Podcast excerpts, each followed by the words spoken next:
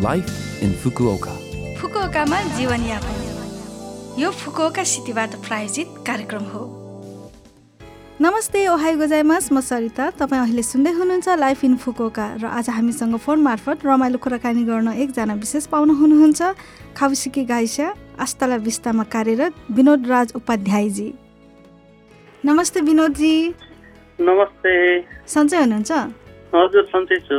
हजुर सन्चै हुनुहुन्छ? सन्चै छु धन्यवाद। अनि अब कार्यक्रमको सुरुवातमा तपाईँको छोटो परिचयबाट गरौँ न। तपाईँ फुकुक आउनुभएको कति वर्ष भयो नेपालको कुन ठाउँबाट आउनुभयो? यसो छोटकरीमा हामीलाई जानकारी दिइदिनुहुन्छ कि? ए हुन्छ। म चाहिँ नेपालको कैलाली जिल्ला। हजुर। कैलाली जिल्लाको स्थानीय बासिन्दा फुकुकामा कति छ वर्ष अगाडि आएको फोर्टिनमा दुई हजार फोर्टिनमा फुकुकाको यता क्युसिएस निहङ्गो गएकोमा आएको थिएँ त्यहाँ नियमको पढेर त्यहाँबाट अनि नियन खेजे दैगाकुमा। दैगाकुको अध्ययन गरेर अहिले चाहिँ सिउसेको गरेर वर्किङमा काम गरिरहेको छु। हजुर। हजुर। फुकुक आउनुभएको? छ वर्ष भन्नुभयो है। स्टुडेन्ट। भिजामा आउनुभयो। अनि अहिले तपाईँ फुल टाइम जब गरिराख्नु भएको छ होइन? हजुर। वर्किङ भिजामा अहिले काम गर्दाखेरि र स्टुडेन्ट भिजामा काम गर्दाखेरि कतिको फरक पाउनुभयो अनुभवहरू बताइदिनुहुन्छ कि?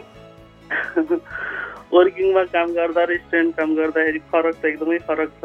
अब स्टुडेन्टमा अब खालि अब पढ्ने मात्र गर्दाखेरि त स्टुडेन्ट लाइफै राम्रो हो तर हामीलाई अब आफ्नो सेखासु गर्नको लागि बाइसोहरू गर्नु पर्थ्यो। बाइसो गऱ्यो फेरि कलेजमा गयो पढ्यो। एकदमै बिजी थियो स्टुडेन्ट लाइफ अब बिदै नभएको जस्तो हुने। अहिले वर्किङमा गरेपछि त अब धेरै आनन्द भनौँ न सुत्ने एउटा रुटिन बसेको छ खाने। खाने टाइमकोदेखि लिएर हरेक एउटा त्यहाँको टाइममा खान पाउने सुत्न पाउने। हजुर। भनेपछि स्टुडेन्ट लाइफभन्दा फुल टाइममा काम गर्नु भएपछि चाहिँ रिल्याक्स भएको जस्तो।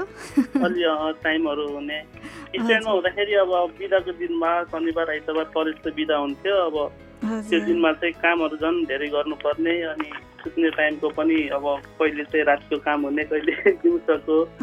त्यस्तै गाह्रो गाह्रो थियो। हजुर।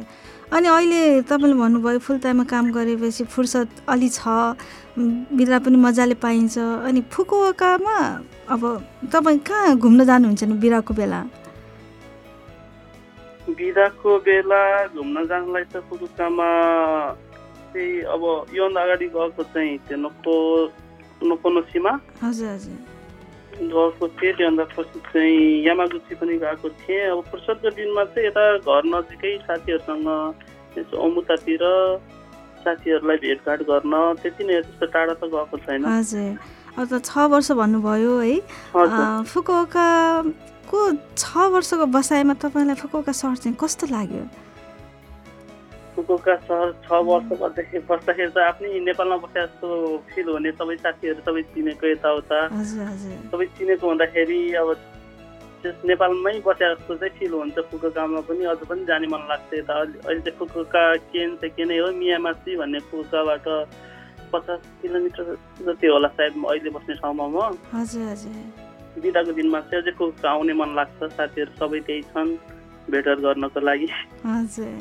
भनेपछि फुकुओकामा तपाईँले नेपालमा जस्तै अनुभव गरिराख्नु भएको छ। धेरै पोजिटिभ हजुर नेपालमा अब आफ्नै ठाउँमा बसे जस्तो फिलिङ हुन्छ हजुर। अब अलिकति कुरा अलिक चेन्ज गरौँ होइन। अब। ओभियसली अब विदेशमा हुँदाखेरि नेपालमा जस्तो फिलिङ भए पनि अब केही त कल्चरल सकहरू अचम्म लागेको कुरा त पक्कै पनि होला होइन? कस्तो छ तपाईँको केसमा? हामीलाई अलिक सेयर गरिदिनुहुन्छ कि? Cultural- अचम्म लागेको हुन्छ नि अब चालचलन अब व्यवहारहरू। जस यहाँ चाहिँ मलाई चाहिँ अब म सुरु सुरुमा आउ आउँदाखेरिको फिलिङ चाहिँ भन्छु एउटा। हजुर। म चाहिँ सुरुमा फुकुकामा आउने बित्तिकै अब कलेज कलेजको रेउबाट कलेजतर्फ जाँदा जाँदाखेरि चाहिँ बाटो बिर्सिएँ। बाटो बिर्सेको थिएँ अब के गर्नु के गर्नु? भाषा पनि राम्रोसँग आउँदैन थियो। त्यही पनि आउने नआउने गरेर एकजना जापानिजलाई सोधेको यो ठाउँमा जाने बाटो कता हो म बिर्सेँ भनेर। उहाँ चाहिँ आफ्नो काम हुँदा हुँदा पनि मलाई चाहिँ कलेजसम्म लगेर जानुभयो। आफ्नो काम छोड आफ्नो काममा चाहिँ फोन गरेर म एकदिन ओपुरे हुन्छु अलि ढिलो हुन्छ आउनलाई यस्तो भएर त्यो चाहिँ त्यो हजुर। त्यो चाहिँ एकदमै म त सायद नेपालमा भएकोदेखि चाहिँ मान्छेहरूले यस्तो यस्तो भनेर सिचुमे मात्र गर्थे होला नि यस्तो यताबाट जानुहोस् यताबाट जानुहोस् भनेर यहाँ चाहिँ अब आफै पुर्याउनै जानसम्मको लागि चाहिँ एकदमै खुसी लाग्यो त्यति बेला कल्चर। देखेर। हजुर हजुर। भनेपछि एकदमै काइन्ड हेल्पफुल पाउनुभयो जापानिज मान्छेहरू। हजुर। हजुर। प्राय अरू साथीहरू नेपाली साथीहरूको पनि यस्तै यस्तै अनुभवहरू छ है। ओभियसली जापानिज मान्छेहरू यसासी नै। हुनुहुन्छ है। यशस्वी नै हुनुहुन्छ। अन्त अन्त्यतिर भएको चाहिँ भएको भएदेखि चाहिँ खालि यताबाट जानुहोस् यता यो यो नजिक छ यसरी जाँदाखेरि भेट्नुहुन्छ भनेर चाहिँ एक्सप्लेन चाहिँ गरिदिने तर आफू चाहिँ लगेर जाने चाहिँ एकदमै कमै हुन्छ आफू बिजी भएको बेला चाहिँ।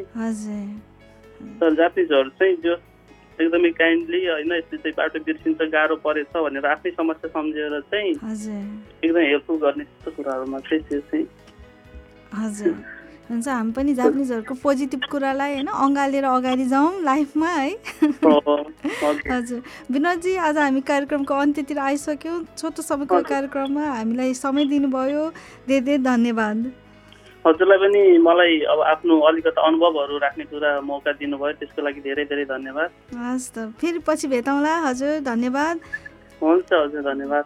आजलाई यति नै कार्यक्रम सुनिदिनु भएकोमा धेरै धेरै धन्यवाद। तपाईँको दिन शुभ रहोस्। नमस्ते।